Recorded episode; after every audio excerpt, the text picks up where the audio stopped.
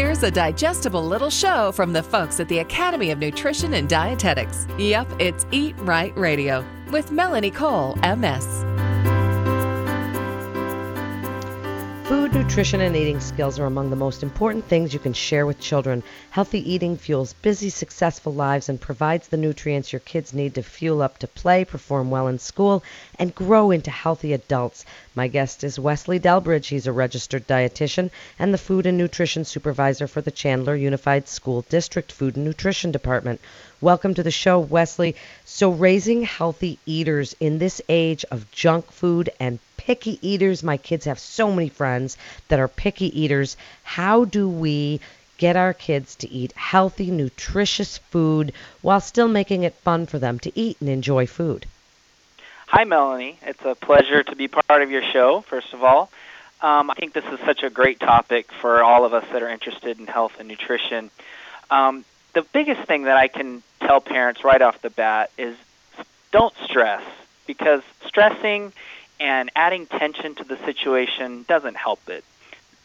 Raising a healthful, healthy eater is a marathon. It's not a sprint. So these small little choices, these small little pieces of advice that I can give you will help you over time create a healthy eater. It won't happen in a day, it won't happen in a week. But these little bits of advice are things that you can use over time. The first thing that I would recommend is that you allow choices within the boundaries. One of the things that we use at our school district is to allow kids to make healthy decisions within the boundaries that you give them. So you can say, you're going to have this vegetable or this vegetable, but you choose. Or it's snack time. You can have this yogurt or you can have this cheese stick. You choose. Kids like to feel like they're in control and that they've made a part of uh, the decision making process in what they're eating. So that would be probably the first thing that I would recommend to parents. The second thing that I, I would recommend, go ahead. Well, I just think the autonomy, I love that you start with that because I think the autonomy is so important. If you give a child a choice between a banana and a Hershey bar, of course they're going to pick that, but Absolutely. you're giving them a choice between two vegetables or two dairy products or two something healthies. That way they still feel that they've got some control and yet they're picking from you know both things are really good choices. Okay, go on with your second tip. The second tip is to create a hands-on experience. Everything should be, uh, you know, from the beginning of the food process all the way till the eating process. They should be involved and they should be being educated. Help your kids by letting them grocery shop with you, helping them create dinner lists for the week or snack lists. Um, you can even bring them in help you prepare certain things depending on their age and what they can do and to cook the meals and use those opportunities as, as learning tips to create questions and answers and, and help them be, feel like they're a part of the dinner or snack or meal making process. This gives them the buy-in that they want. Kids are very hands-on they want to see the results of what they're doing. They just don't want to be told what to do. So being hands-on is, is probably the highest thing. And all the studies show that kids that are part of the preparation um, of food increases their fruit and vegetable consumption overall. Um, the other thing that I think people need to look out for, and, and I think I was raised by this, is, is being part of the Clean Plate Club. We always encourage our kids to, you know, um, clean your plate um, and don't leave the table until you've eaten everything on your plate. Um, and I think that this can be a little discouraging to kids, and it can actually have a negative consequence. Um, I think we should encourage them to to eat until they have full tummies. You know, kids are better at listening to their body signals than adults. It takes the stomach 10 to 20 minutes to tell the brain, "Hey, I'm full. That's enough." Um, and what we found is that with the studies that we've seen is that 85% of the parents try to get kids to eat more than they actually want to eat. So it's a fine line between encouraging choices and encouraging trying foods, but also not forcing them to eat more than they're listening to their bodies and, and actually what they need to eat.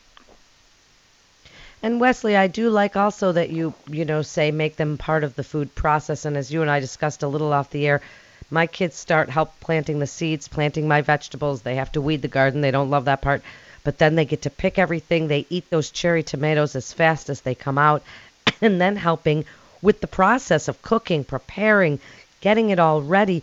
Now, as you know, someone who works in the schools, do you see that when you're offering vegetables and the school lunches that the kids are throwing these out in favor of the mac and cheese? Or are is there a way parents can encourage their children at school to make those healthy choices and actually put them on their plate and eat them instead of trading them away? That's a fantastic question, Melanie. We've had our challenges with getting kids to try fruits and vegetables. As you know, with the new regulations, they actually have to choose a fruit or vegetable on their tray. And so we've tried some different techniques to get them excited about that. One of them is, you know, creating online menus with pictures and calling them fun names. You know, instead of just calling them carrots, we call them X-ray carrotinis because then that asks the questions, well, why are they called X-ray carrotinis? because they have vitamin A and that helps you see better. So you're already helping the child with the benefit process. The other thing that we've seen that's helped a lot is creating um, full functioning school gardens so that kids can actually see these fruits and vegetables grow in their school environment and then they're on their tray. They have more buy-in. Maybe they were a part of the growing process or the watering process or the fundraising for the school garden but again we've brought them into the hands-on environment. Also adding the nutrition education on top of it, being in the classroom, being in the lunchroom, encouraging certain fruits and vegetables uh, for that week or that month. August um, is also Kids Eat Right month, but it's also National Peach Month. So this this uh, month we're featuring five different types of peaches out there and supporting that with the education and with the hands-on experience of where they come from. Kids don't always like vegetables as much as they like fruits, Wesley. And they don't always like the vegetables cooked. So, do you agree with like adding ranch dressing to dip it in or cheese sauce on the broccoli? How can we get them to eat them raw or in the healthiest way possible instead of just always choosing the fruits over the vegetables? That's an excellent point. Um, you know, increasing the variety is huge with kids. They'll have, you know, up to 25% more consumption when you offer variety. And you can try different techniques. You know, I'm not going to eat boiled Brussels sprouts, but I'll try them if they're roasted. So it's the same vegetable, but trying different techniques, trying different seasonings. And you brought up, you know, ranch dressing, mac and cheese. In house, we've created our own uh, ranch dressing that's made with uh, non fat yogurt, non fat dry milk powder, and low sodium ranch seasoning. And we make that in house, and we put it in um, one ounce portion cups with the, with the vegetables of the day, and that has doubled our vegetable consumption. So not only is it a good source of protein, it's low in fat. We've limited the portion size. You know, they don't have the the pour tabs where they can just pour it all over everything. So we've added that as a benefit, but it does what we've seen is those little uh, benefits, those little sauces. As long as you can make them healthy, they will increase vegetable consumption, especially in its raw state. Now, healthy eating for kids does not only include vegetables and fruits. You mentioned yogurt and cheese. And what about meats and fishes? Getting our kids to eat fish and try fish and do all the different things, the chickens and things. How do we get them to, you know, eat the real healthier choices instead of a cheeseburger? You know, maybe try a piece of chicken or a piece of fish. That's an excellent question, and one of the things that we've done is is to rather than talk about the word nutrition, talk about the word food. What we do in, in the Chandler district, and what I've seen a lot of parents do, is actually call it fuel. So we say food is the fuel for the bodies, and, and this is how we need to fuel your bodies, and your body feels good when it's getting the food that it needs as fuel. And I think it also comes down to you know exposure. They may not like you know a certain type of fish on the first try. Most studies show that kids take 12 to 14 times of exposure before they even try it. So just constantly exposing them to it. You know, uh, hey, try a bite of this fish. It's cod, and this is a little story behind it, and this is where it comes from. Or maybe try this grilled salmon um, with your asparagus, and you know, add some different seasonings to it. And if they don't like it right away, that's okay. Again, going back to my first point is don't stress.